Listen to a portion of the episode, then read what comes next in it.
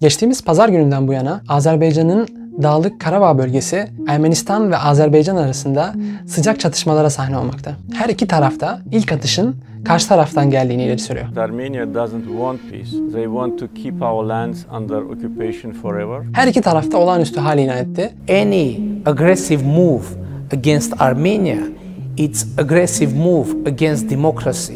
Ve Ermenistan tam seferberlik ilan ederken Azerbaycan kısmi seferberlik ilan etti. Bu videoda 49W farkıyla size bu çatışmaya dair bilmeniz gerekenleri aktaracağız.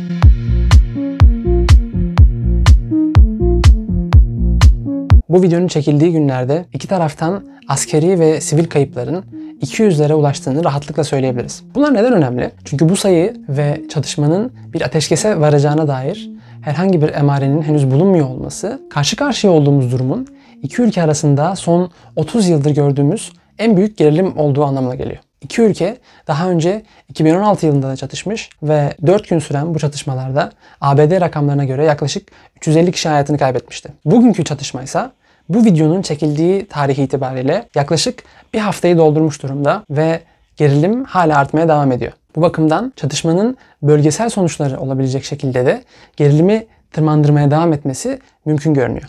Öncelikle Dağlık Karabağ bölgesi ve iki ülke arasındaki durumdan bahsedelim. Dağlık Karabağ bölgesi 1920'li yılların başında o zaman Sovyetlerin bir parçası olan Azerbaycan Cumhuriyeti'nin içerisinde bir otonom bölge, bir özerk bölge olarak kuruluyor öncelikle. Bu bölge çoğunluğu Ermeni olmakla birlikte o zamandan beri hem Ermenilerin hem Azeri Türklerinin bulunduğu bir bölge. 90'lı yılların başında Sovyetlerin dağılma sürecinde bu özerk bölge bağımsızlık ilan ediyor ve 80'lerin sonundan itibaren başlamış olan çatışmalar bu bağımsızlık ilanıyla birlikte büyük çaplı bir savaşa evriliyor. Söz konusu savaşta yaklaşık 30 bin kişi hayatını kaybederken 1 milyon kişi evlerini terk etmek, göç etmek zorunda kalıyor. Hocalı katliamı gibi olaylar 91 ile 94 arasındaki bu zaman zarfı içerisinde gerçekleşiyor. 94 yılındaki Ateşkes Anlaşması buradaki sıcak çatışmalara, büyük çaplı sıcak çatışmalara uzun bir süre ara verse de aslında sınırdaki gerilim varlığını sürdürüyor. 94 yılından bu yana aslında Dağlık Karabağ bölgesi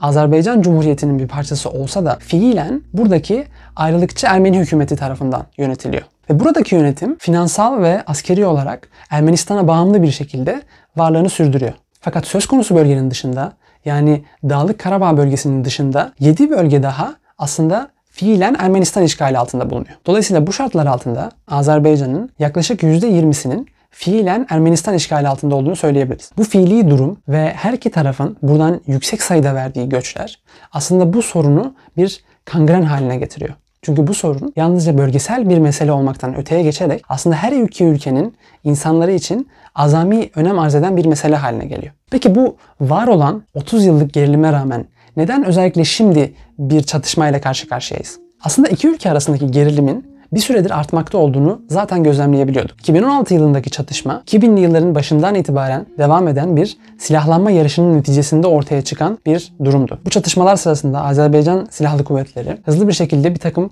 bölgeleri kontrol etmeyi başarsalar da ciddi kayıplar vermişlerdi. 2016 yılından bu yana buradaki çatışmanın dinmesi gerilimin dindiği anlamına gelmiyor. Yine Temmuz ayının ortalarında Dağlık Karabağ'ın kuzeyindeki Tovuz bölgesinde benzeri bir çatışma meydana gelmişti. Orada da yaklaşık 17 asker hayatını kaybetmişti. Dolayısıyla bütün bu dinamiklere baktığımız zaman bu bölgede büyük çaplı çatışmaların aslında yalnızca bir an meselesinden ibaret olduğunu söyleyebiliriz. Fakat bunun yanı sıra özellikle Ermenistan ve Rusya arasında giderek artan askeri işbirliğinin ve Eylül ayında Rusya ve ortaklarının gerçekleştirdiği Kafkas tatbikatının özellikle tetikleyici bir etkiye sahip olduğundan bahsedebiliriz. Bunun yanı sıra Rusya'nın Belarus'ta tırmanma potansiyeli yüksek bir başka krizle uğraşıyor olması da Azerbaycan'a burada muhtemel bir operasyon için alan açmış gibi görünüyor. Özellikle Azerbaycan'ın uzun vadeli askeri yatırımlarına ve kullandığı teçhizata baktığımız zaman bu tip bir operasyonun bir süredir planlandığını söyleyebiliriz. An itibariyle çatışmanın geldiği noktayı analiz edecek olursak, özellikle Azerbaycan'ın sahada sağladığı ilerlemeye bakacak olursak, 2016'daki çatışmadan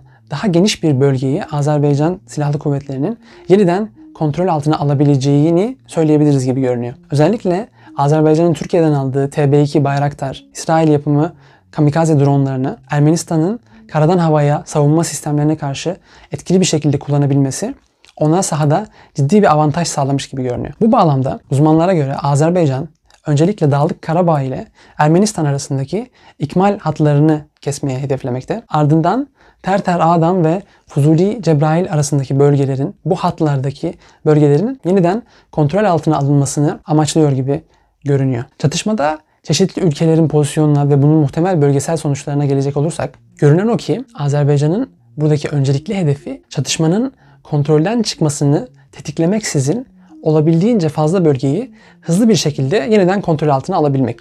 Azerbaycan ve Ermenistan dışında bu çatışmanın, bu gerilimin en önemli aktörü ise Rusya. Bunun sebebi Rusya'nın daha önceki arabuluculuk süreçlerinde oynadığı rol ve Sovyetler Birliği döneminden kalan ikili ilişkiler. Fakat bunun ötesinde de Rusya ile Ermenistan arasında çok ciddi bir askeri ve ekonomik işbirliği bulunuyor. Ermenistan'ın askeri gücünün çok ciddi bir kısmı Rusya tarafından sağlanan düşük faizli kredilerle alınan ürünlerden oluşuyor ve bu ülkede ikili arasında ilk önce 1995 ardından 2010'da yenilenen anlaşma uyarınca bir Rus askeri üssü bulunuyor. Her ne kadar şu anki başbakan döneminde Rusya ve Ermenistan arasında ufak gerilimler yaşanmış olsa da hala Rusya Ermenistan'ın en büyük ticari ortağı konumunda ve özellikle Ermenistan'ın iki sınırının Türkiye ve Azerbaycan tarafından sarılmış olması Rusya ile olan işbirliğini arttıran bir faktör olarak öne çıkıyor. Diğer taraftan Rusya'nın Azerbaycan'la da yakın ilişkilerinin olması bir ara bulucu olarak Rusya'yı öne çıkarıyor. Fakat Rus petrol ve doğal gaz ihracatının giderek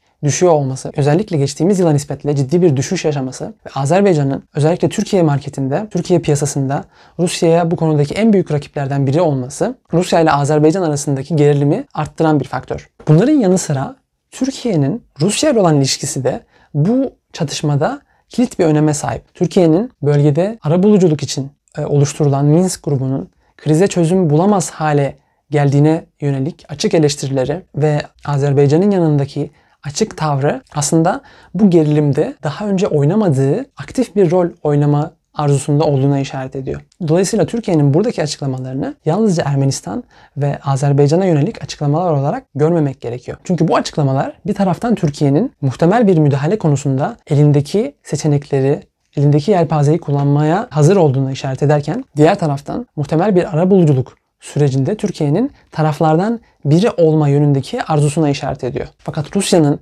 birçok krizle aktif bir şekilde uğraşmakta olduğunu düşünürsek, öncelikle çatışmanın büyümesinin önüne geçmek ve mümkünse Türkiye'yi buradaki arabuluculuk sürecinin dışında bırakmak istemesi muhtemel görünüyor. Bu günkü çatışmayı ayıran önemli bir faktör Türkiye'nin özellikle Suriye ve Libya'daki askeri kapasitesini gösterdikten sonra Azerbaycan'ın yanında durması, Azerbaycan'ın buradaki elini güçlendiren bir faktör. Burada Rusya'nın Türkiye'ye özellikle bir alan açtığı veya Türkiye'nin Rusya ile daha derin bir işbirliğini aramakta olduğu yönünde yorumlar bulunmakla birlikte bu yorumların ne kadar isabetli olduğunu elbette önümüzdeki süreç gösterecek. Genel itibariyle karşı karşıya olduğumuz tabloya bakarsak özellikle Azerbaycan'ın 2016'daki çatışmalara göre çok daha avantajlı bir pozisyonda olduğunu görebiliriz. Hem askeri açıdan hem bölgesel ittifaklar açısından. Dolayısıyla Türkiye ve Azerbaycan yönetiminin beklediği senaryo gerçekleşirse Azerbaycan Silahlı Kuvvetleri'nin Dağlık Karabağ bölgesinin tamamını yeniden kontrol altına alamasa da bu bölgede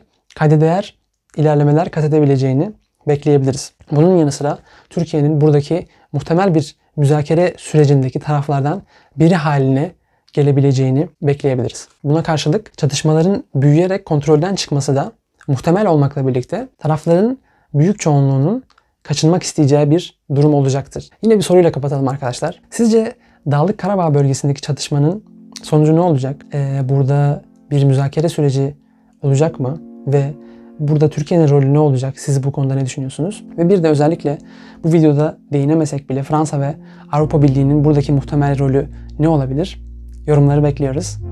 Bir dahaki videomuza kadar hoşçakalın.